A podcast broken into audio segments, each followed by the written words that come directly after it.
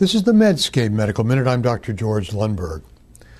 In the absence of published randomized trials, what is the best way to manage gestational diabetes? Five investigators in Auckland, New Zealand report in the New England Journal of Medicine in 2008 on a randomized controlled open trial of 751 women with gestational diabetes at 20 to 33 weeks of gestation.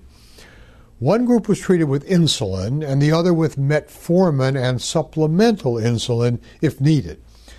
Outcome measures included neonatal hypoglycemia, respiratory distress, need for phototherapy, birth trauma, APGAR score, prematurity, neonatal anthropomorphic measurements, maternal glycemic control, and hypertensive complications, postpartum glucose tolerance, and acceptability of treatment.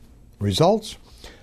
No significant differences in outcome, although nearly half of the metformin group did receive supplemental insulin. There were no serious adverse effects from metformin, and the women preferred it. This article selected from Medscape Best Evidence. I'm Dr. George Lundberg.